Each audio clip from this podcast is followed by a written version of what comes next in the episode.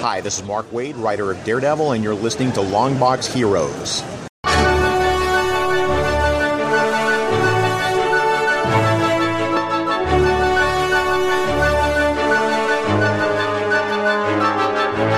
Hello, everyone, and welcome to episode 533 of Longbox Heroes. Joe and Todd here. Todd, hello. Hello, Joe. I I'm was ready to trying to, be I was trying to be quiet, but then my uh, heat was kicking on, and I hope that didn't get picked up. Uh, no, I didn't hear it. Yeah, I like when my heat uh, goes on because it's pipes a clanging. Right, mine mine does that too. Um, but they're not like very heavy clanging, but they're still Mm-hmm. clanging and banging, if you will. Right, like we're working out at the gym, moving plates, Joe. Maybe not. Maybe not. Most of the food I eat doesn't come in plates; they come in cardboard boxes. Right, right. My come, my come, mine's come in troughs. That's the way my food comes. Uh, if it's not in a trough, I won't eat it. So we actually have a bit of a busy show here. Yes, we do for the first Uh, time in a while. Yeah, a ton of news. You know, with like two weeks ago we had no news. Now we got a ton of news. Um, a assignment involving a much beloved creator and a sci-fi property that has me torn. Mm, Uh, the death of a comic book legend that sadly I think kind of went under the radar. right. Not one but two DC printing mishaps. Hmm. All the fallout of whatever that big Marvel, Disney, Star Warsy thing that happened last week. And two weeks in a row, we have the return of the Rob Watch. Wow, he's on a roll. If I have to listen to the Rob, you all have to watch him with me. Okay. Uh, what we read last week, which is just crossover number two, kind of a lean week, if you will. Uh, what we're looking forward to coming out this week, Todd's Art Attack, which is also very busy, and the penultimate episode of season two of The Mandalorian. Mm, I can't believe it's almost over. Yes. And I have a suggestion for what we could do between Mandalorian and WandaVision. Mm. Well, we have Doctor Who in there for one episode. That wasn't part of it, but okay. All right, so it came out on the, both the Hollywood and the comic book rags that Brian K. Vaughan is going to be doing a treatment of the latest TV adaptation of Buck Rogers. Right. Hopefully, Gil Gerard's involved. Yes. Now, I was never a Buck Rogers fan as a kid. I don't think I was old enough, maybe. Mm-hmm. Um, you know, I was just, you know, whatever it was. Um, yeah, I, I think I was two when this TV show came out, right? Right. and correct me if I'm wrong, this wasn't a show that was in like heavy syndication rotation. it was for me um, when I when it first came out, but it only lasted, I want to say, two seasons. Mhm. So I don't think they had enough to do a lot of heavy rotation, if you know what I mean. Like, you know, remember when they used to say that magic number was 100 where you'd get the big paychecks? It did not reach 100. So, Uh, so where I this uh, Buck Rogers occupies a similar head like space in my head as the Disney Black Hole film. oh, I love the Black Hole film. Yeah. Slim Pickens, one of his great roles as a robot. So here's where I'm torn on this, Todd. And this is why I sent it. Go ahead. Right. So, uh, I now when Brian K. Vaughan went away and did whatever that what was the Under the Bubble TV show, Under the Dome. Under the Dome. I didn't watch that, right? Either did I. Uh, because maybe secretly I didn't watch that because I wanted it to fail so Brian K. Vaughan would come back to comics. That's not a bad plan. And It I'm in a works. I'm in a similar boat here in that like I'm like oh I'm vaguely interested in like a sci-fi television show written by Brian K. Vaughan, Mhm. but I'm more interested in Saga. Right. So if this TV show doesn't get picked up or does poorly, maybe Brian K. Vaughan will come back to Saga. Well, I guess officially too. I, I it wasn't in all this that that uh, Y the Last Man is a definite go now too. So that got greenlit, I guess. So he's got two things in the in the in the pipe. So I don't know when we're getting Saga again, Joe, which truly makes me sad because it's one of those books that I was doing some organization today, and I was in my indie section. Uh, the only time you're allowed to write it uh, is one of the I N D I E times that you that you write it. Uh, and I was like, okay, let me go through these, blah blah blah. And I was like, oh, Saga, I miss you so much. And then I was like going a little uh, forward in the thing. I'm like, oh, there's an issue of the fix. I'm like, two books I'll never see again. Yeah, the fix still had like one or two issues left, right? I think there was more to go on that. Maybe for a storyline, mm-hmm. but I don't know. That's a weird one. You know what I mean? Yeah. Uh, so I'm happy Brian K. Vaughan's busy and is working, but you know, I'm I'm petty and I want Saga back. Right, we need another 52 issues to wrap that up. Now, how involved is Brian K. Vaughan with the Y the Last Man show? Because uh, I think he was just like writing like one or two episodes, and then he may have just been like executive producer. But if I learned anything from observations, which I have learned quite a bit actually, it's an educational podcast first and foremost. Right. Uh, when Robert Kirkman was on, he talked about how he kind of fought to do more with Walking Dead. And then with season two, he got invited to be like part of the writer's room. Like, and granted, he was still able to do stuff with The Walking Dead. And it was Invincible that kind of faltered a little bit because of it. Uh, but I wonder if Brian K. Vaughan is going to be is is Y the Last Man the book he's going to fight on to be in the writers' room. Is Buck Rogers going to be the one that he fights on to get in the writers' room? You know. I have a feeling it would be Y the Last Man, unless he has like a weird like love of Buck Rogers that we don't know about. Yeah. Um, but Y the Last Man's his own project. I can't see him going. Eh, I don't want to be in the writer writers room for that. I, I, don't want any control over how this is going. And when you said like if you've learned anything, I thought you were immediately going to go to Jeff Johns and Stargirl. No. And Doomsday Clock. Like, and if then we're going to get. uh saga very, very soon. now, searching around here, it does say that uh, Brian K. Vaughan's also showrunner on the on the project, so I think that is going to take up a lot of his time. Which project? Uh, Y the Last Man? Pronouns, pal. Yeah, I got you. Oh my goodness! Hoisted by my own petard. That's the only way to get petarded. Yes. Uh, so other news. Um, Richard Corbin passed away. Right. Now I know a lot of his stuff. Maybe folks would have seen it in like heavy metal, where he kind of got his start. But right. you know, when I when I see his name, I think of uh his work with uh Azzarello on Hellblazer. Yeah, some of that. I always have a weird like he did a few issues because his art really stood out. He did some of the Mirage Turtle run, and like mostly I know him from doing cover art. You know what I mean? He did some Conan minis, I believe, or or, or maybe even some one shots during the Kurt Busiek run in between like fill-in issues of Conan. So uh, yeah, I don't have a big uh, like uh, knowledge or, uh, or, or have read a lot of Corbin stuff. Right. Maybe good. It's just that he's uh, very much a recognizable name in mm-hmm. the world of comics, I think, and a very recognizable style. Oh yes, definitely. You know, you see his art, and there's no mistaking like the uniqueness of it. Um, I think he might have done like I know he worked with Azzarello on a bunch of other stuff. Like I think Azzarello also did like a few things here and there for Marvel, like maybe like a like a Hulk miniseries and a Luke Cage miniseries or something. Maybe. Right, and I know he was kind of tied to Azzarello for a while.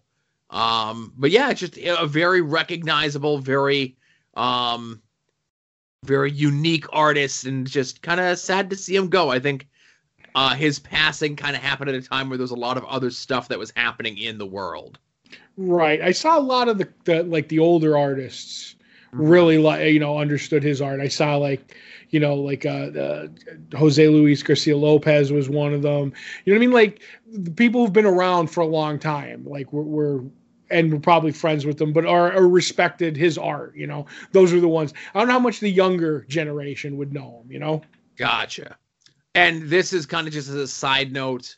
Um, uh, I should have mentioned at the top of the show, but it wasn't part of the regular show notes. I know last week we had talked about, or a week or two ago, we talked about Wonder Woman uh, sequel going to HBO Max and theaters as well. Right. Right. And we had discussed here, it's like, oh, you know, maybe if our local theater does like rent out the whole theater for whatever amount of money. And then we saw that they were doing, uh, you know, individual seating, but then they were spacing things out by like three on each side with the groups. Mm-hmm. Uh, that's not an issue anymore, Todd. Uh, our local theaters all closed down this past Saturday. Well, I did get a text from the bassist, and I meant to tell you when we exchanged gifts at the shop, uh-huh. but you were in a bit of a hurry. Um, that right up until they, he's like, "Oh, I heard you talking about this on the show." He's like, "Here's the thing." They are doing rent the theater for 20 people for 150 bucks. Oh, okay. So they were doing it. And then i get a i get a text a few days later. He's like well scratch that. There you yeah. know it's all closing down for three weeks. Like right. if we want to wait three weeks we might be able to do it again. But there's no guarantee stuff's going to open up on january 4th when they said. I mean they could always push it back. But i was going to bring it up too. And then i was like well there it's closed. There's no point. Right and i just want to kind of mention that uh, before we moved before we moved on to the other stuff Right, because I was literally this close to buying out the theater myself, and if it was just me and you, I would have treated you. I'm like, here's a seventy-five dollar gift, Joe. so, uh, we would be remiss, of course, not to mention not one but two printing mishaps at DC in recent collections. Mm-hmm. Uh, so they recently put out a 25th anniversary of Underworld Unleashed. Right. But the problem with it was in the original uh publishing of it back in the 90s, whatever, 25 years ago, so it'd be like 95. They did this funky thing on the covers and they did this funky thing in the book itself with the evil fire that Neron would uh imbue the villains with, right? Right and it was some sort of like funky ink that they did to make it look almost otherworldly, if you will. Right. It wasn't one of their four color specials, you know? Yeah, yeah. So um, obviously that doesn't pr- translate very well to digital, but obviously they just decided not to include it in the uh, in the reprint. So all of that green flame that was supposed to be in the book is now just white space. Right. Well, which I do think, and I'm not going to defend them, but I do think it was. It wasn't meant to be left white. It was that it was a special ink that you could only do physically. So whatever maybe the code was or whatever, it didn't come through. So it comes through as white. Like it was supposed to be green, but maybe the computers don't recognize that as the green. If that makes any sense, that's what I kind of heard.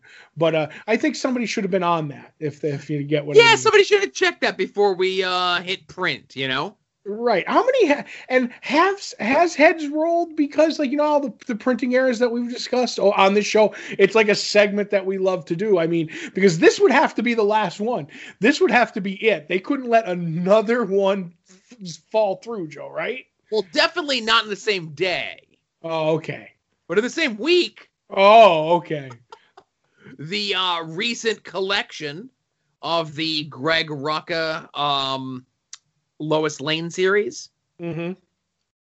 Uh, so apparently they left in the guidelines around each page of where the printer is supposed to cut the pages.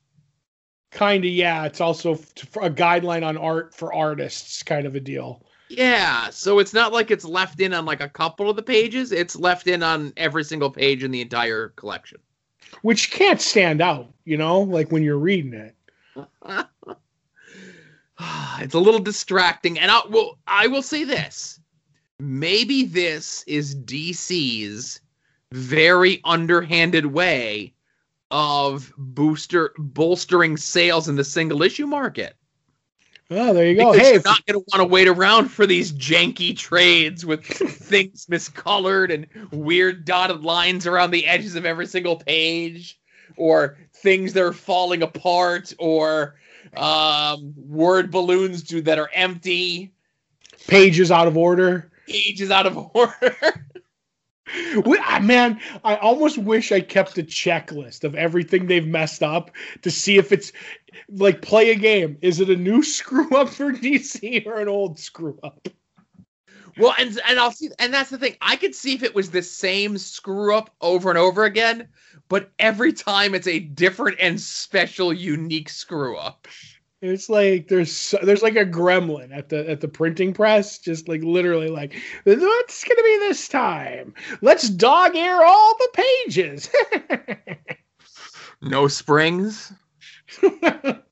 Anyway, like uh, on much more happier news, um, the uh, Disney had some sort of investor day presentation last week, hmm and they announced a bunch of Star Wars and Marvel related projects And other stuff too, but yeah, and other stuff. But I don't know if you're as excited for the Turner and Hooch reboot as no one is, Todd. Right. I hope uh Hooch doesn't get shot at the end of this one. Ugh. Well, I'm excited for them to CGI Hooch in when everyone complains that they allowed an animal to be around whomever. Uh, wh- wh- who's starring in the live action prequel to Buzz Lightyear? Um, I have no idea. Not me. I know that much. That's right. I know it's not Tim Allen. No, it's definitely not him. I wonder. Uh, I wonder why he's not involved. Anyway, Anyway, I'm sure he's fine. Uh, but obviously, we're not going to sit here and like list them all and read them all through and that sort of thing. Just kind of hitting some of the things that really stuck out to us, or maybe that we're most excited for that we have this sort of confirmation of. And that's the other thing is we don't really have a lot of confirmation. It's just more so of like, hey, we're announcing this show for for real now. It's a lot Mhm. of Disney Plus original series. Is is is is. right. Um, but I will say, I am excited about Christian Bale being the God Butcher in the next Thor movie. That's fantastic. Yes, it is. I'm all about the God Butcher and Joe. I don't know. Hold on to your Thor issues. They're going to be worth a lot of money. Oh, Todd, I've been slabbing everything I own over the last I, home slabbing them. That's right. Plastic plastic coffins as far as the eye can see. And I, I mentioned that to uh, someone who's, you know, a movie fan. And they're like, oh, that's cool. And they're like, oh, weren't they Batman? I go, that kind of shows you. Do you want to be remembered as Batman in like two and a half of the only good Batman movies of the last millennia? Or do you want to be like third villain down in a Thor movie? Yeah. Well, but you get what I'm saying. yeah, I'm going to say the Thor villains aren't the strongest sometimes. Well, Uh, you know, yeah. God Butcher, God Butcher was one, and Christian Bale is a good actor. And uh, you know, I'm sure he's trying to distance himself from the dregs that could and can be the DC movies. Right. This the standout one of the standouts for me, John. and obviously there's a big one which I'll get to, but the standout for me is the Jimmy Pistol Guardians of the Galaxy holiday special. On my list as well. I was like, oh boy.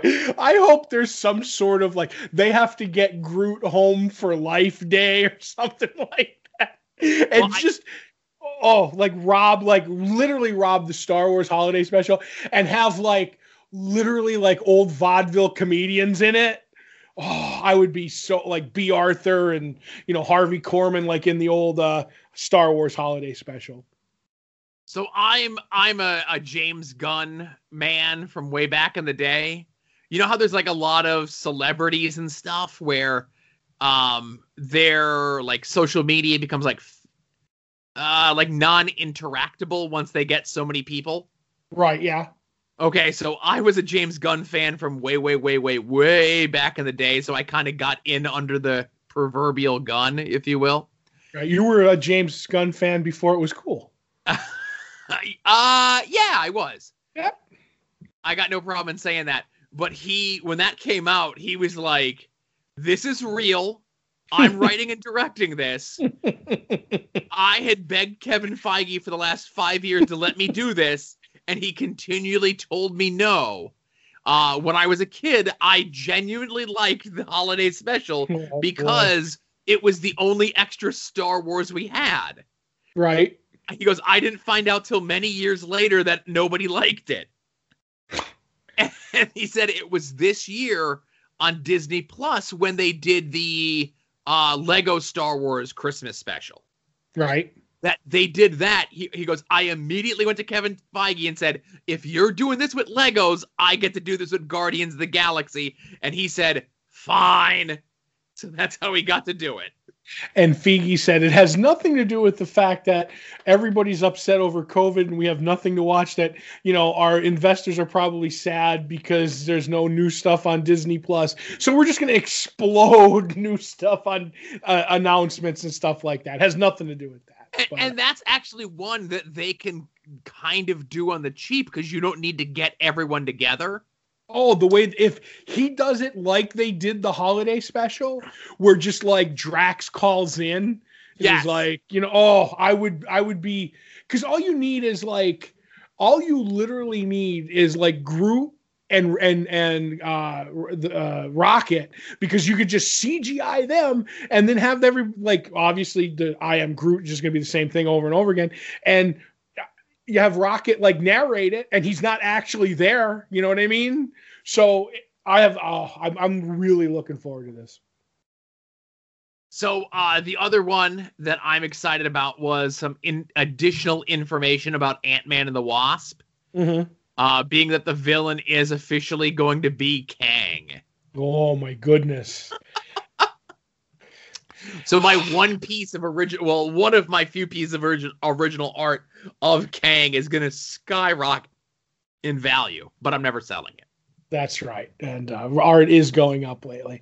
But uh, yeah, that's fantastic. I I was I don't know her name, how to say it, but she was an actress who was in True Grit. She's going to be playing, you know, Hawkeye in the Hawkeye TV show as the daughter to Clint Barton. I found that intriguing. Just like she wasn't sure if she was going to play it the same way the girl who was who was playing She Hulk wasn't. But I have a feeling that all had to be put on the sly for this announcement. You know what I mean, Joe? Was like, guys, play wishy washy so we have something that's definitive when we roll out these 78,000 projects that we have besides Marvel. You know what I mean? And I think that's what it was. They kind of wish they didn't do it so they could do it at this big event, if you know what I mean. Uh, so, uh, like I said, the um, uh, they were being wishy-washy about it, but like two weeks ago, like pictures were showing up of them filming it in New York. Yeah. But either way, it is kind of cool. I'm looking forward to that because I think she's a great actress. And I like that. We're getting a, you know, more on the Moon Knight TV show, Joe. And somebody asked us to give a little background on, on Twitter about Moon Knight. Well, I hope uh, they've hired you on as a consultant. they they did. I told them, remember his special origin, where he was bit by a radioactive moon and got the proportional powers of the moon. So, and they're like, that's going to be in there, or at least that's what they told me. So, hopefully, you know, they'll go through with that. But uh, um, some of the smaller stuff that's not so much uh, Marvel is that they're that they announced the Indiana Jones movie which like there's nothing more I want to watch than 90 year old uh, Indiana Jones.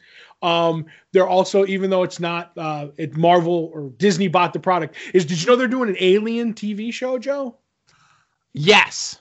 I'm really looking forward to that. Uh, I really want to watch that, and a couple like the Star Wars stuff that they announced, like uh, like the Lando thing. I think is going to be really cool because everybody says after Han Solo that that tanked the the, the movie Solo. That uh, I can't think of his name. Uh, the actor who played Lando. He's like, oh, we'll never get to see him again. I'm like, they're going to give him a TV show. Everybody loved him in Solo, so I'm Mhm. looking forward to that. Was was there anything I missed? Was there any projects they announced? Was there a movie that they were that they said they were going to do, Joe? Um, not that I could think of. It was a lot of new series for Disney Plus, like I mentioned. Um, you know, obviously we have the Loki one. They put a trailer out for that. The What If animated series, they put a trailer out for that. Um, Shang Chi movie, I think we knew about. Right. Um, it- like I said, it was nothing that like it you know a lot of um I don't think we knew about an Ironheart and or Armor Wars Disney Plus shows. No, we didn't know about that. Okay. Um, I think there was something saying um, that Black Panther 2 wasn't going to recast uh, someone to replace Chadwick Boseman. Uh, oh, a Fantastic Four movie. Oh, that's right. It totally slipped my mind, Joe. Man, all I know is I'll say two things. When that came across my Twitter feed, I marked out. Marked. I mean, we knew it was coming. I honestly didn't think it was coming this quick, to tell you the truth, because I thought we might, like, you know, might be in the next round and stuff like Mhm. that.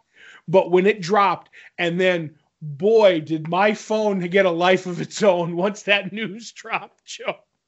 And I was like, I'm looking forward to it.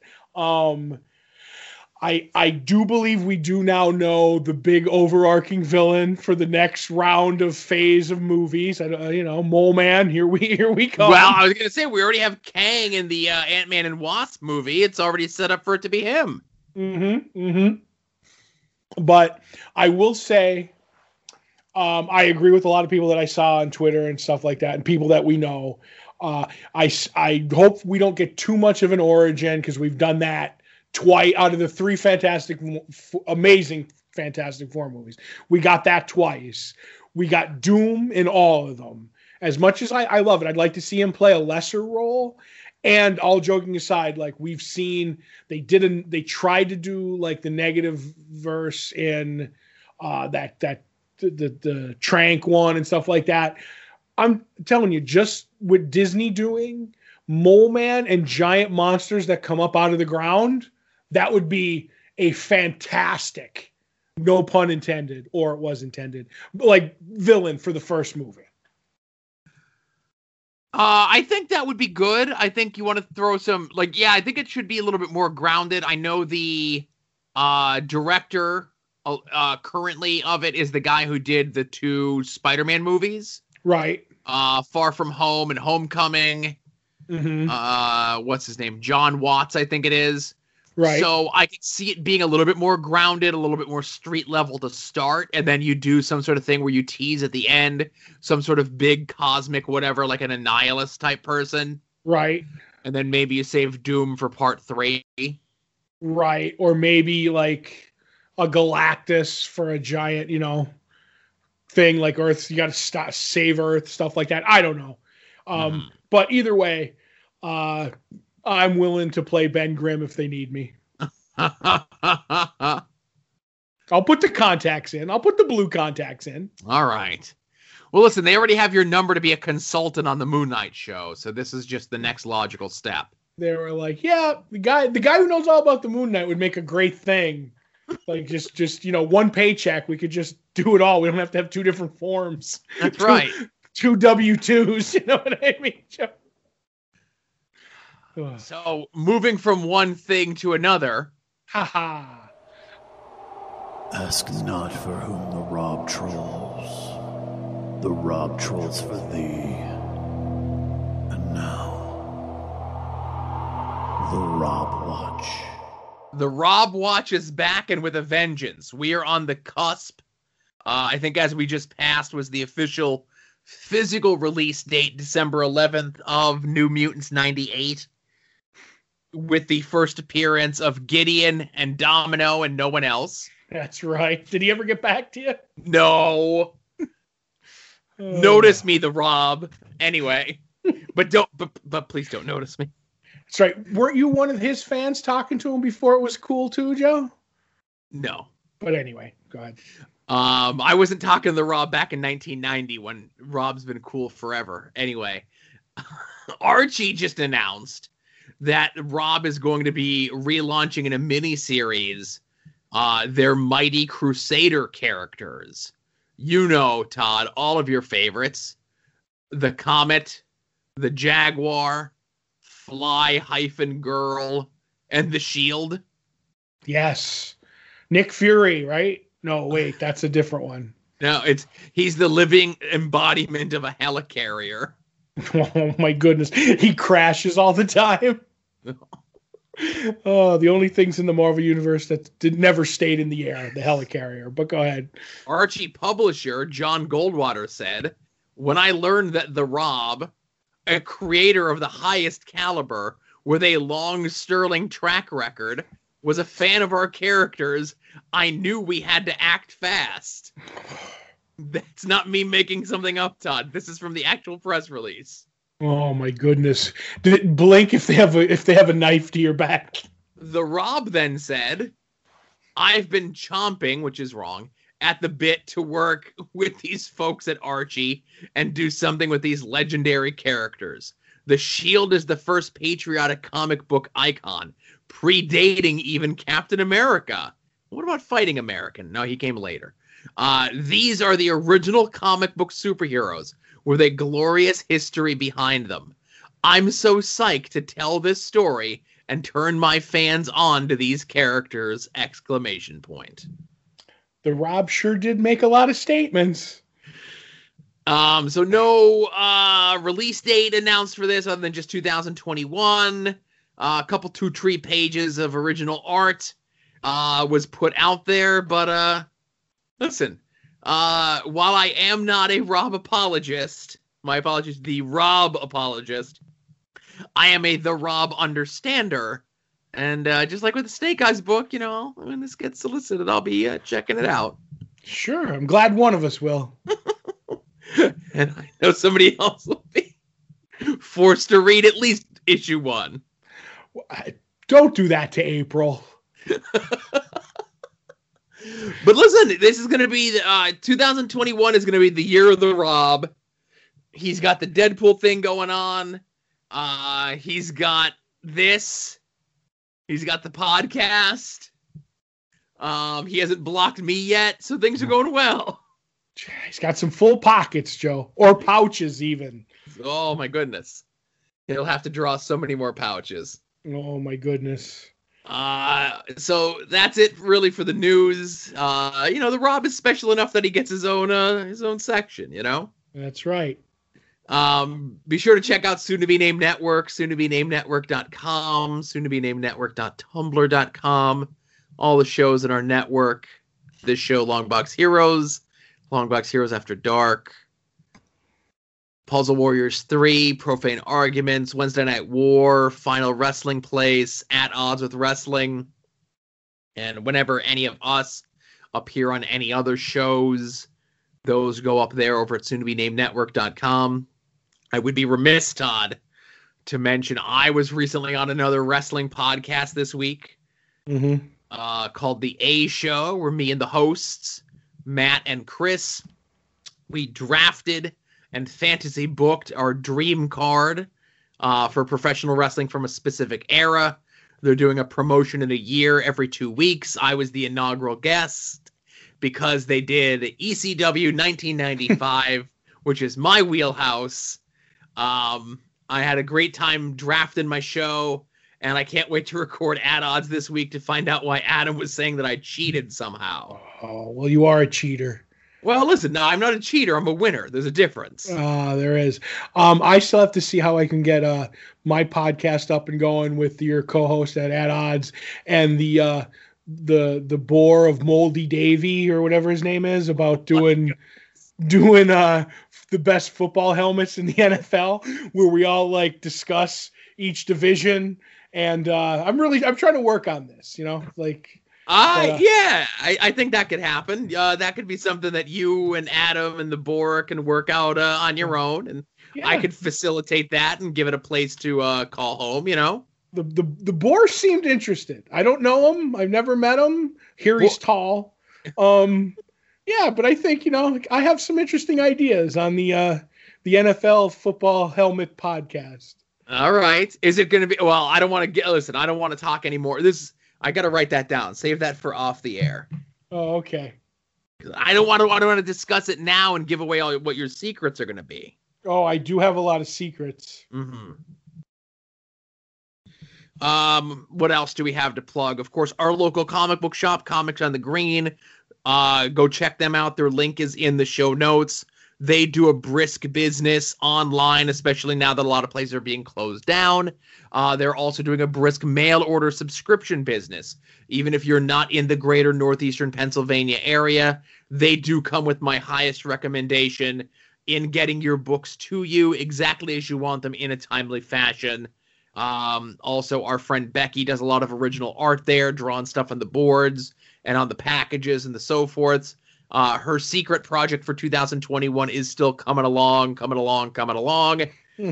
Uh, friends of the show, of course, that also have their own projects out there. Jason Sandberg's Jupiter and Chris Runt's Battle Monsters are both available up on Comixology to get digitally. And Rick Williams, the Chop Shop, where he does all those real cool resin figures, mixing sci fi, fantasy, wrestling, pop culture, and so forth.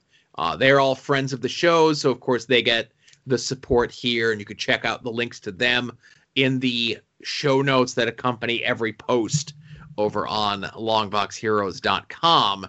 Uh, digital books and sales this week, Todd. We do have a lot of holdovers, and in a very odd situation, the like DC usually runs their sales Tuesdays to Tuesday, Right. Uh, or like like like seven days, like Tuesday to Wednesday or Wednesday to Tuesday. You know what I mean? Mm-hmm. But this one from last week, the events and miniseries sale is going Wednesday to Friday. Okay. So there's like not a new sale here. So I'm guessing maybe Friday they're going to d- be doing some new thing. Could be. Um, you know, and now it's getting to the end of the year, so a lot of your independent companies are doing like their line wide sales. Dynamite, IDW, I'm sure we'll be getting the image one here shortly, uh, where they run usually until the first week of the year. But none of that matters, Todd, because up until the end of the day on Thursday, as you listen to this, Immortal Hulk is on sale. Ooh. And uh, hey, do you like the best comic book that Marvel has put out over the last like three to five years? Mm-hmm. Well, it's all on sale currently through uh, Comixology, digitally, whatever. Um, and I think you can get the entire run. And let me do my gazintas here. Um, seven trades get you caught up to current for under 21 bucks. Hmm. Uh, that is well over 35 issues if you include like the annuals and one shots and ancillary things that they did. Right. Um, but they also have in there the single issue tie-in stuff, like that uh, weird Avengers. Um, what is it? Uh, No Surrender, whatever it was, weekly Right. series where the Immortal Hulk debuted. They have that in there if you want to add that to your collection to be one of those weird completists. They have those two issues of Fantastic Four where he showed up to fight the Hulk that crossed over into the his own series that aren't included in the trades for Mhm. some reason. Um, but it's all there, man. Like it'll get you caught up to current and you know, like I said, 35 issues of the best comic that Marvel's put out over the last however many years for under 21 bucks. That's a good deal. If I didn't already own them, I'd buy them again just because I'm compulsive like that. And I think everyone should read that comic. I do too. And uh, one last thing as well, and this is just good until the end of the year. Um, couple about a month or so ago, when it was officially announced that DC was turning their DC universe into DC Unlimited, where it was going to be a lower price point. It was going to be a lot of the books digitally there. Uh, Marvel recently changed how quickly you can get stuff through their Marvel Unlimited.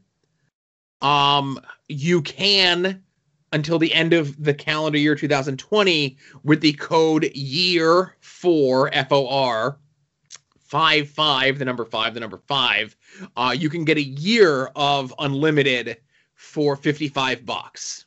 Oh, and I think it's te- it's 10 bucks a month. So it's like pretty cheap right. with that code and to get it for a year and you know if you're ready to make that switch over to digital and dive into marvel's back catalog you know and if or if you know someone who wants to you know 55 bucks and they get the subscription for a year that's not a bad deal i say No, it's not. Yeah. So links to all that, show notes. Let's get into what we read from this past week, which again, heavy up front. So we're just gonna be talking about crossover number two. Right. Written by Donny Cates and art by Geoff Shaw. Right. I'll uh, I'll let you take point on this since I've rambled for a while. No problem. This is uh, after the first the events of the first issue that we found out that at one point the comic book universe had seeped through to this one, uh, and all the characters from different comic books came, and there was a tragedy, and the dome fell over the city, and now comics are kind of not outlawed, but you know looked down upon superhero ones especially for for their giant crossover events. Basically a giant crossover event had come to you know earth. And uh, from the the events that you know they people were attacking this comic shop uh, who were very religious. And we have this character whose parents were in the town that the dome fell down on. And everything that happened this young girl shows up but she's a normal person supposedly from a comic book universe. And the main character Ellie decides to to take her home.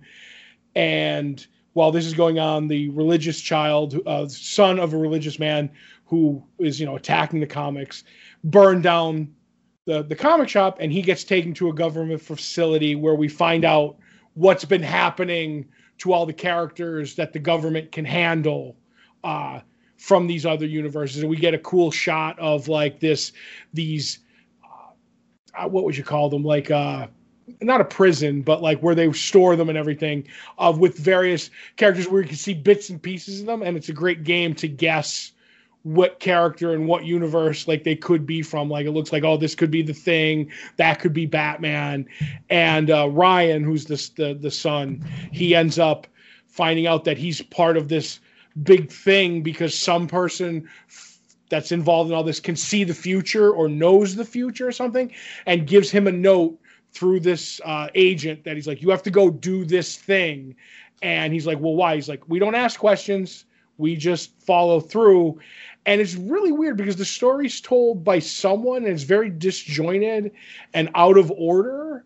And i'm starting to get an idea of who the person is and who sent ryan the note if that makes any sense Right. So you're you're talking about the one person who they have locked up who the power dampeners don't work on, right? mm-hmm. Okay. I have a theory on who it is as well. okay. I, I have two theories but go ahead I have one wide sweeping theory Mhm. and then I have maybe a guess. okay The wide sweeping theory is that it's a comic book writer. I honestly think it's uh, i'm wondering if it's donny cates if he's going to pull a Gra- uh, grant morrison Okay. I think Donny Cates, and again, I don't know Donny Cates the man, and I'm just guessing this along. I'm thinking Donny Cates is going to have it be someone that maybe he has some reverence for. okay Um, maybe an Alan Moore type. Maybe Neil Gaiman. maybe a Jack Kirby type, maybe a Neil Gaiman type. I know uh, Jack Kirby was more of an artist than anything, but you get what I'm saying. he wrote dc comics but yeah But like, like when you think Jack Kirby, like you think comic book creator, you think artist, then writer. But I'm thinking it's going to be someone like that. And because this book is playing so use loose, and again, I don't think there's a spoiler like right up front on the first page, and it kind of came out in the preview stuff with it. It's like Brian K. Vaughan is dead in this Mhm. universe. somebody's it looks like is is after comic book writers Yes. so Now, so you'd also mention with the government facility that the pastor's son is taken to, and we see that homage to that one page in Spawn, right? Mhm. But then we hear from uh, the little girl uh, what they're doing to the non superpowered people that they're getting near the bubble. right So that's what they decide to do. Ellie uh gets Otto and the little girl's Ava, right? yes the little girl's ava So they decide that they are going to go not into the bubble, of course, but to these camps outside the bubble in the hopes to find Ava's parents. Right Otto is a little uh, apprehensive about it because he fears what if they run into power people? Hey, who knows? That little girl may even have powers herself. That's what he says, and we don't know. We But- don't know. Right. But uh the other my other thing is if it's if it's not Donny Cates or another writer who now I'm kind of leading you're going like really old school. I'm leading towards a Mark Waid maybe. Mark Waid does have that credit on here uh, that he was kind of like a story editor sort of thing. Right? And especially with his reverence for the character who Ava showed on the doodle Hmm. would be interesting. But if it's not all that, I have a weird feeling it's one of uh Ellie's that's the girl who's gonna take Ava to find her parents, hopefully. One of her parents. Because like, Okay. that would be like the mingling of because she's also like, oh well, while we take Ava to look for these things, I want to get into the town because I believe it's been years, but I know in my heart my parents are still alive in there somewhere. What if they're, I, you know what I mean? Like it just seems like because they keep mentioning the, the the parents that one of them could be the writer or the the person writing the notes, even though like we don't know that they've come from another universe if that makes any sense, kind of a deal. I say, why can't it be both? Her Why- father's Mark Waid.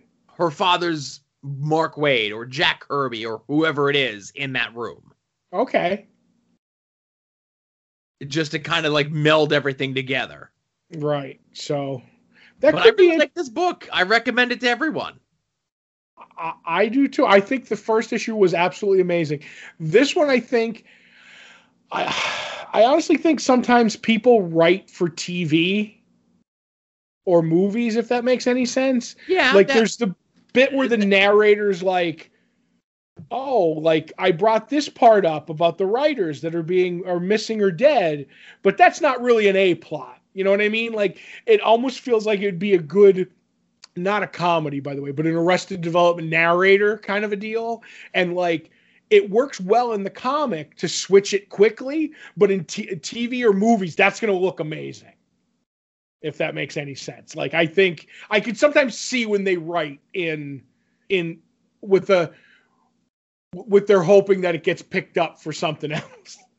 But So, as long okay, as it's I- good, yeah so okay i get where you're going with that um i just think they're doing more of a story like the narrator's doing more of a storytelling device where he knows the beginning and end of the story this is a story he's told hundreds if not thousands of times and Mhm. he can't help himself but to give clues or jump ahead in the story.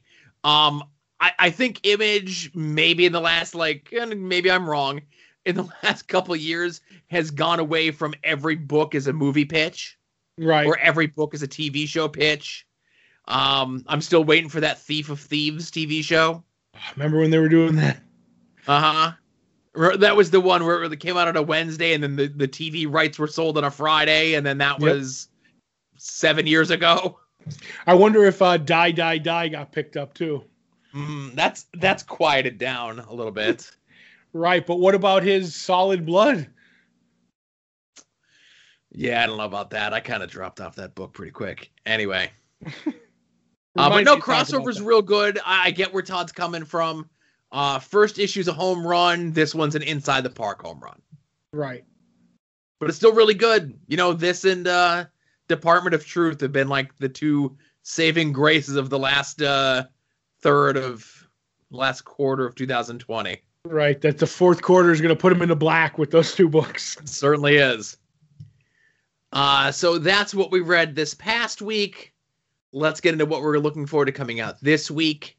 If you head over to longboxheroes.com every Tuesday around noon Eastern Time, we put up the pull post, which is a link to a link to all the books that we're getting this week, whether you're getting your books in trade, whether you're getting them digitally, whether you're waiting for DC to send you the make good on the trade that you got from them. Be forewarned and be forearmed. Know what's coming out this week. Todd and I attempt to guess what the other is most looking forward to coming out this week. We are currently tied up at 33 correct guesses apiece. And uh, this one might be a little tougher than you think, Todd. Uh, it is a little tougher, I think. There's some good books this week, but I'm looking at your list, and I know that's the last issue of Amethyst finally coming out, right? yes. Uh, I know you're a fan of that. I know you're a fan of Jem and the world in which she inhabits. She's truly, truly, truly outrageous. Certainly is. Uh, the Misfit songs are better, though, really. I'm not killing time. Uh, Reckless by uh, Ed Brubaker. Is It is reckless. It is reckless. Is this is a tough one because it's an immortal. It's a double immortal Hulk week by Al Ewing and a reckless week. Uh-huh. Um, now, normally Immortal Hulk leads the pack, but I know you're a Brubaker guy. Is it Reckless the hardcover? It is Reckless. Woo! Tied up with only two weeks to go. I'm gonna say so. It's a week where you have two Al Ewing written issues of Immortal Hulk. One that ties into King of Black, which I enjoyed, plus the first issue of the Second Coming sequel from Mark Mhm. Russell. So uh and Batman, you know, Batman's good, and this one's good, and that one's good. But there was like four very strong contenders on the list. Right.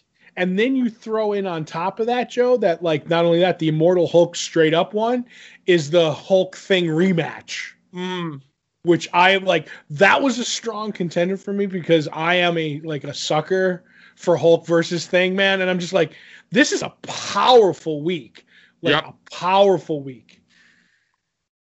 It's the last like real like I know there's books next week and everything, but it's the last real quote unquote week before Christmas. Right. And then who knows if we'll get our books that week for Christmas. You know what I mean? Like with all the mail and stuff like that. It's gonna be interesting. I'm wondering if like I'm I'm I'm I'm looking at Vegas for odds on whether the books show up at the at the shop or not for the for the week of Christmas. I have I have faith, Todd. I do uh, it's a Christmas miracle.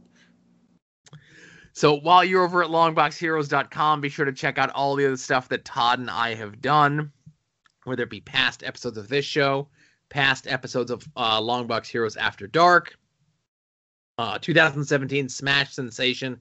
Todd and Joe have issues. Got to figure out what's going on with that for 21. Oh, who knows? Could be a shootout. All right, figuring out. um, well, I. There's nothing I could say that would give it away, or that that that wouldn't give it away. So I'm I was just saying, there's shut. nothing I couldn't say that would give everything away. Yes. Uh, be sure to check out our store where you can get shirts and pins and stickers with our fancy logo on them. If you want even more fancy logos on even more fancy stuff, head over to our TeePublic store, uh, where I know just as we're recording this, they're having 35% off sale. But Wednesday, Thursday, Friday this week, 30% off everything in the store. So check that out as well if you want to help us out. You could also sign up for our Patreon for as little as a dollar a month. You get two bonus shows from Todd and I. One is previewing the past, where we look at that month 30 years ago's previews catalog to see what the world of comics looked like way back then. Um, starting for 2021, we are doing six never be see- before seen movies where I am picking six movies for Todd to watch that I know he has never seen. I'm almost certain. And he is doing the same for me. He's almost certain as well.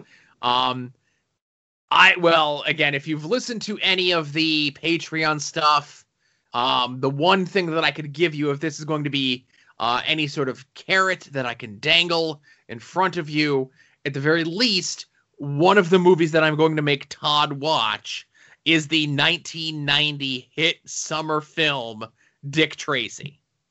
Right. And if the carrot don't work, here's the stick, Joe. because one of the six movies I'm going to make Joe watch is the movie I know he's never seen before, and that's Keanu Reeves in The Matrix. Right. Uh, so again, when those movies will show up, who knows? Um, I got to figure out how we're going to work all this, who's going to go first, but that's what you have to look forward in 2021. And $5 and up Patreon folks get those podcasts two weeks before everyone else, as well as getting After Dark about three days before everyone else. Mm-hmm. One last way that you could help us out is by making any and all of your purchases through your through the Amazon click through. That's at the top of the page over at longboxheroes.com. Some of the notable purchases through the Amazon click through this past week include not one, not two, but three gift cards for the holidays, two Amazon gift cards, which I certainly hope you're using to take part of the Amazon gift card opportunity. the other uh, $50 gift card for Texas Roadhouse. I'm sure that would be delicious. Uh, somebody purchased one of those uh, Ordinary People history books by Brad Meltzer, uh, not Dave's brother, and Chris Iliopoulos. This one is I Am Benjamin Franklin. Uh, someone purchased the Ravensburger brand uh, Disney villainous Wicked to the Core strategy board game. Uh, I get so jealous when I see people buying these fancy board games on here, you know? Right, right. Uh, and if I didn't know any better, uh, I would say that someone has been ordering cereal for me as they've purchased boxes of honey bunches of oats with almonds and cinnamon life. Ooh.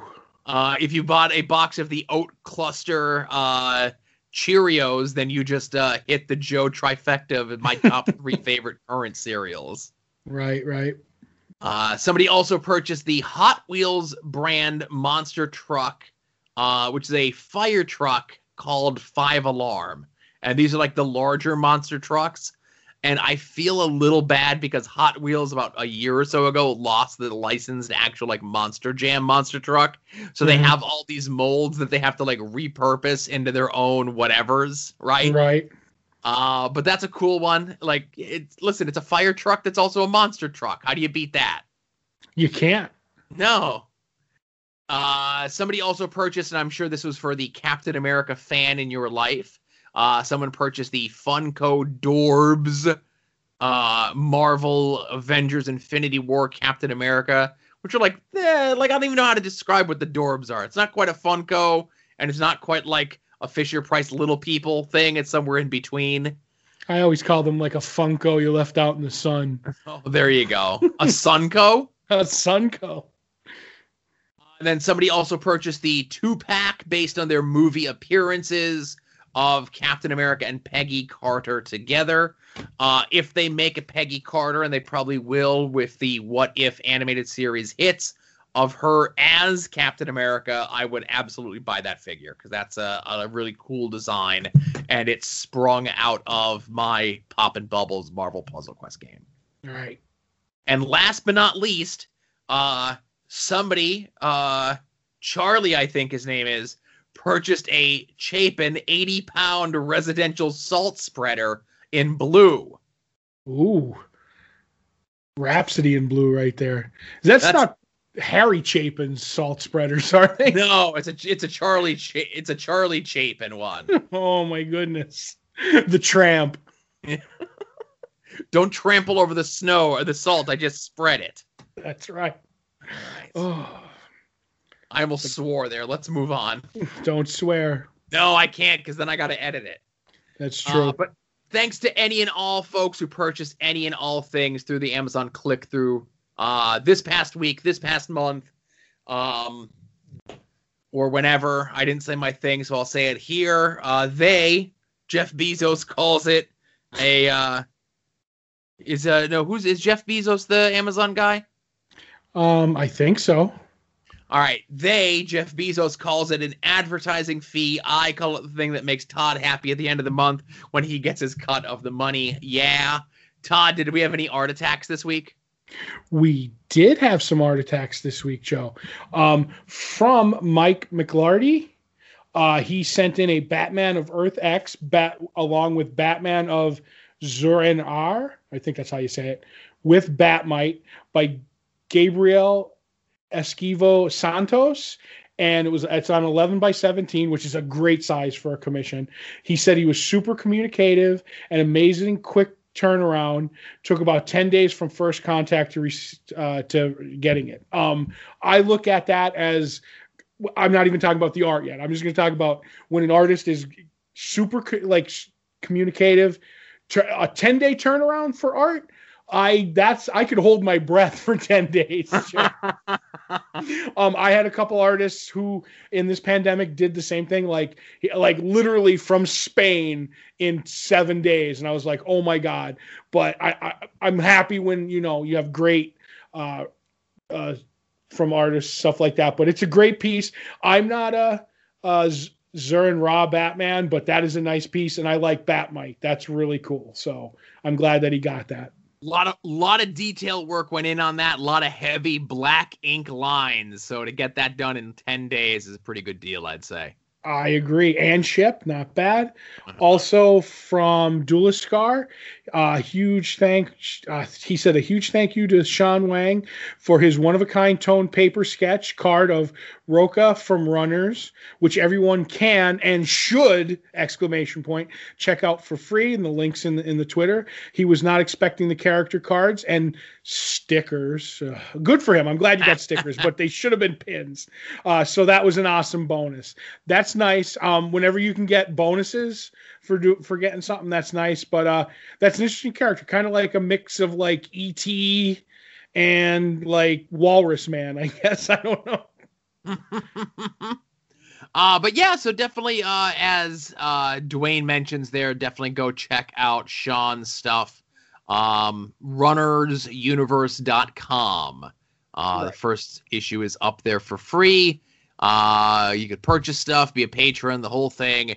And if that's uh, something that looks good to you, and they have like a little like new to the universe, here's like a primer to get right into things. Um, also, Rebecca's art sent something in too. Uh, she sent in a still life with teas and cakes. Um, so it's like a nice little like table view. Um, I really like that cake. I imagine that it's chocolate with uh, some fruit and you know some frosting drizzled on the top. But it's that's a nice like I don't know. All joking aside, because I know there's that you keep saying still life with pears and apricots, but that's what a still life is, right, Joe? You, you took the words right out of my mouth. I was gonna say I know a person whose name is Still Life with apricots and pears. Mm-hmm. Uh, I wonder if they will one day be teaming up with Still Life with uh, tea and cake.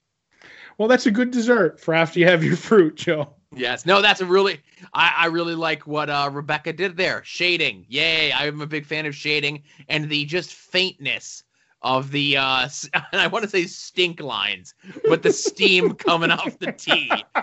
Hey, put the stink lines in there.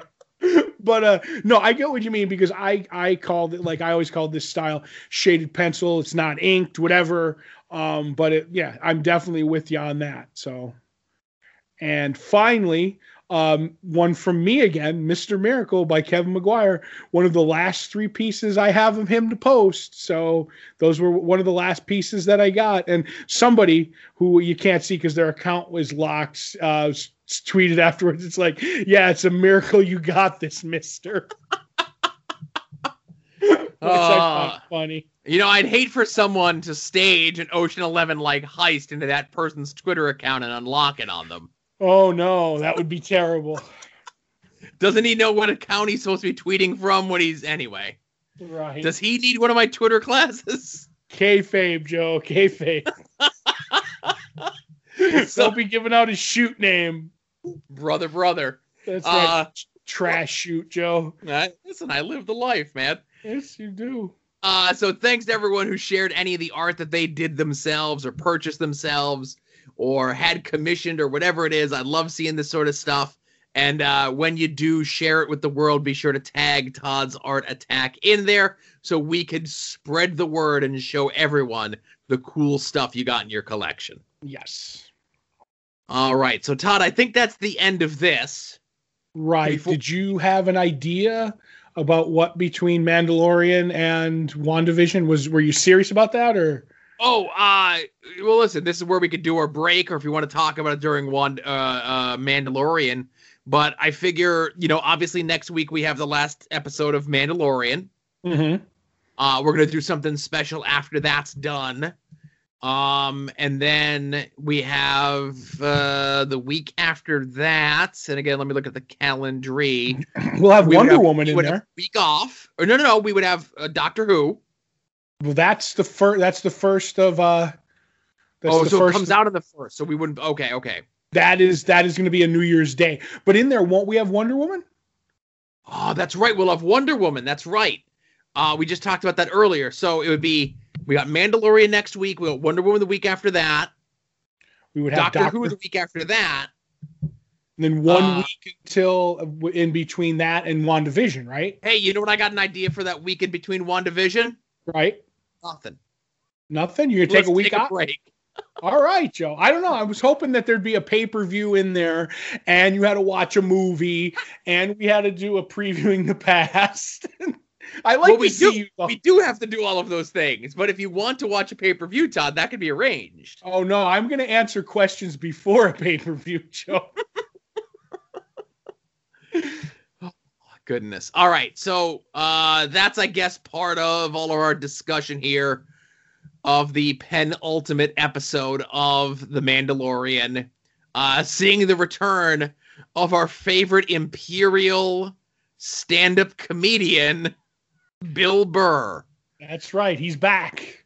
Bill Burr is the I can't quite put my finger on it of the the Mandalorian is doesn't matter how good of an actor he is and he's a good actor in this and it doesn't matter what he's up to I just like I'm like why is Bill Burr in a Star Wars what's going on here Well, we already had what's his face as the taxi driver in the first season episode, yeah that and Horatio Sanz. So it's all good. and John Leguizamo was the guy at the Gamorrean Guard MMA fight thing That's right. But like uh, I don't know, like they're just like one-off bit character sort of things. I know Horatio Sanz came back in the uh, Apollo Creed Carl Weathers episode, Right. but like Bill Burr like does like he- like he's done like heavy lifting in two episodes. I, I'm going to say this though, just before he's going to be one of Mando's Magnificent Seven when it comes time. Mhm. They're building to the Magnificent Seven, so I, I, I'd have to figure out how many we have so far because obviously you have Carl Weathers, you have Lorna Doone, um, you have um, I can't think of her her name. She was in uh, Agents of Shield. So right there you have four with Bill Burr. Like we need you have Boba Fett. That's five. We need two more for like uh Well, for wait. his what? So okay, we got Mando, Mm-hmm. we got Carl Weathers, Right. That's we got we got Lorna Doone, three, we got Boba Fett, four, we got the lady that's with Boba Fett. five. Bill you Burr. got you got Bill Burr. That's six. We need one more. the the the Rosario Dawson Jedi, Oshkosh Bagosh. Right. I'm thinking it might be Katee Sackhoff, the Mandalorian. Uh oh, that's right. We haven't seen the other three uh Mandalorians where Sasha Banks is a Boba Fett. Right. Um, because I do think uh Oshkosh by gosh, they announced that she's getting her own show, I guess. So that'll be the offshoot. You know what I mean? Like I don't know how much more we'll see of her. Right. But maybe she'll show up as like the the Jedi like uh, lightsaber thing. I don't know. But I have a feeling it'll be seven altogether, you know, to go after uh Darth Cutius. Right. So they break Bill Burr out of the mining prison that he's in, Right. The scrapyard. the scrapyard, because uh him being a previous uh Imperial something or other, Sharpshooter. he he knows how to get in and get the codes so they could find out where Moff Gideon is since he's got the baby Yoda and Mandalorian needs to get the baby Yoda. Um so their plan is they're going to go to this planet that's a secret mining hub, right? Mm-hmm. That are on like these cool track vehicles moving some sort of highly uh combustible element. They're going to disguise themselves in like really cool stormtrooper outfits Mm-hmm. get in there, get the codes, and get out. Right. But then they're attacked by pirates during the, the traveling, and you get some heightened whatever as they're trying to stick thermal detonators, and a bunch of the other transports get blown up. But this one gets defended off because Mando's able to stop things.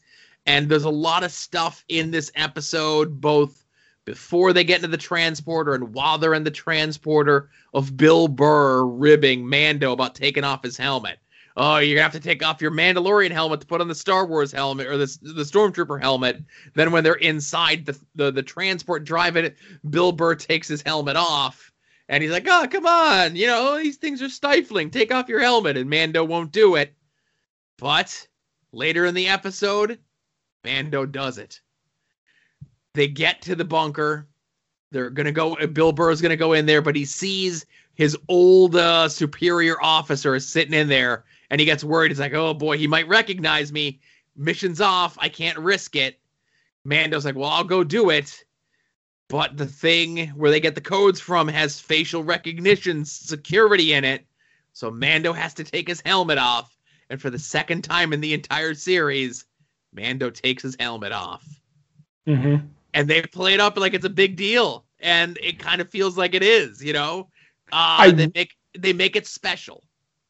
I, I will. I, I do like the fact that if you go back and you watch it, that he looks very vulnerable without the mask on or the helmet. Like Mando's like, and if you watch him, he there's this cool thing that he does without the helmet because he's been wearing it for so long that like when he looks left and right, he doesn't use his eyes. He turns his whole body. Yes. Do you know what I mean? Because he's like, in there's no peripheral in those helmets. So he's like, when he looks to his, you can see him kind of like not turn, like turn the head, but turn the shoulders. And I'm like, that's really cool. And I don't like, I, I get what you're saying. You were joking around about Bill Burr ribbing him, but he's trying to like prove, like Bill Burr's trying to prove a point to him. He's like, you talk about this and that and he's like well if you you know if you were on this planet it's this but if you were on Alderaan like that but you're you know both of them are dead kind of a deal. He's like just talking he's like so it really doesn't matter.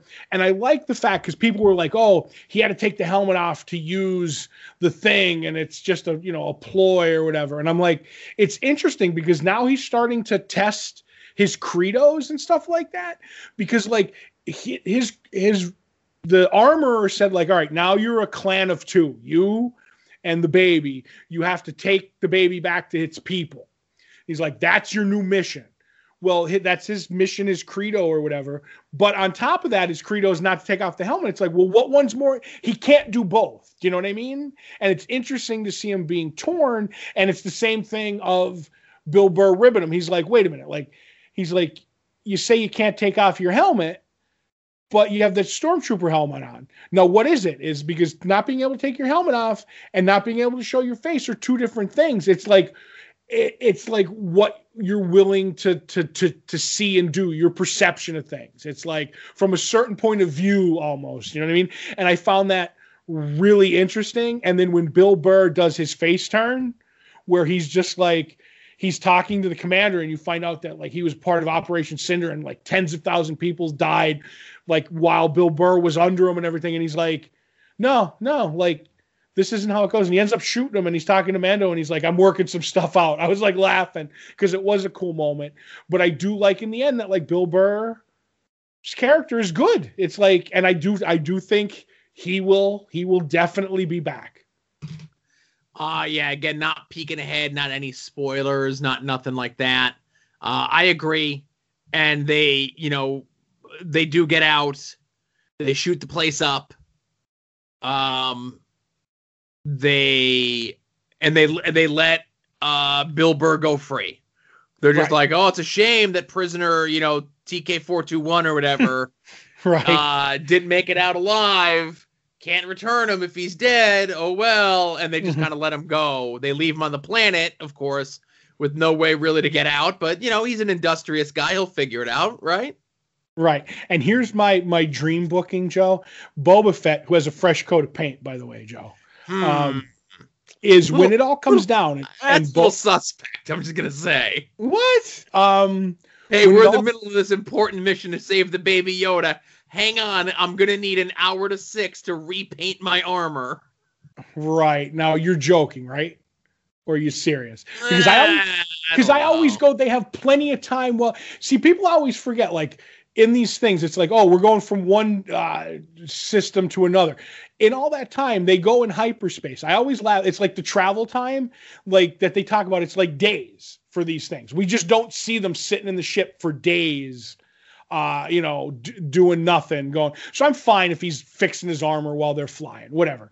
But I do think down the line when the when the super group gets together, Justice League of Star Wars, Joe, um, they all get together and there's a traitor in the midst, and everybody's gonna think it's Bill Burr. And it's gonna be Boba Fett because I keep saying it, and I said it last week. All you people who believe he's turned good are crazy. He's gonna be the guy who's gonna be like, "Oh, somebody alerted the Empire that we're coming." And they all look at Bill Burr and it's like, eh, Boba's be like, it was me the whole time. And I'm like, Ah, So, sass yeah. and brass. that's what's gonna happen, Joe. That's what's gonna happen. All right, I'm penciling in your uh your I'm penciling in your uh uh, uh prediction here. Mm-hmm. Uh but we end now that they have the coordinates uh Mando sends a holo message to Moff Gideon that just says uh Moff Gideon I'm coming for you. That's right. With no weapons, no plan worth a darn. And he's just like, you know, kind of like the doctor going after the Daleks in season one. You remember that special episode. But yeah, I do like anytime someone calls up whoever they're coming after and just lays down the lines like, I'm not done with you. As of right now, you know I got your number. If I got your number, that means I know where you are. Here I come. And I do love that. That's so that's so like awesome when people do that. Yep. Uh very exciting. Uh I enjoyed it very much. Uh made up for this even though I don't have the same attachment for the Boba Fett like everybody else does, which is fine. Um not no more I don't. You know, Boba Fett's cool, but I don't know. I think a lot of people think he's a lot cooler than he actually is. Um and I was okay with there being no Baby Yoda in them in the episode. You know, I- I, I know was- where Baby I know where Baby Yoda is. He's not doing okay. I want him to go save him. He's all sleepy. Um Oh, But yeah, gave I him a little bit of sleepy time tea. I was just gonna ask uh, if you know if there was enough Yoda, baby Yoda, too little, too much, but you you you beat me to it. So Yeah, there was no Baby Yoda, but I'm okay with that. right, he's not he's out choking stormtroopers. I, you know, I was gonna tweet it at you. Um, let me see if I could find it. Does does baby Yoda have to choke a trooper? No, I didn't see that. Hang on. No. Can't wait till he starts throwing uh lightning bolts at them, like his buddy Palpatine. no, I, eh, I might not be able to find it. It might have been on the dude's Facebook page as opposed to his Twitter page. Get that Uh, but it was mouth. like it was the Darth Cutiest version of uh, your Baby Yoda with like all like gnarled and gnashing teeth and so forth. right. It's only a matter of time. Yeah. unlimited power. That's what he's gonna do. And he's just baby Yoda's gonna turn into Darth Cute. He's like all wrinkled up and stuff. Oh, I can't wait until all these people who love cute baby Yoda when he turns evil and he does all that and he's got the snaggle toots. Oh, it's gonna be so good. No, I, I think uh, they can't they can't turn uh, Baby Yoda heel. It's Favreau. It's the surprise you you never thought you'd see coming. I think your Boba Fett heel turn is going to be your surprise. I, I do too. I I honestly never think, you know, Baby Yoda is gonna be the Sith, but it's just fun to rile people up with it. But I wholeheartedly believe like that I just I just don't feel that, you know, Boba Fett, after being a jerk for all these years, is gonna turn, you know, I don't know. I just don't see it. But yeah, you get what I'm saying. I get what you're saying. Uh, so yeah, you know, thanks very much, everyone, for listening. I don't think we have anything else. Nope, I think we're good. Yeah. All right. Uh, thank you uh, very much for listening to uh, episode 533, Longbox Heroes. For Todd, this is Joe saying we'll see y'all here next week. Remember, be a faucet, not a drain. Boop.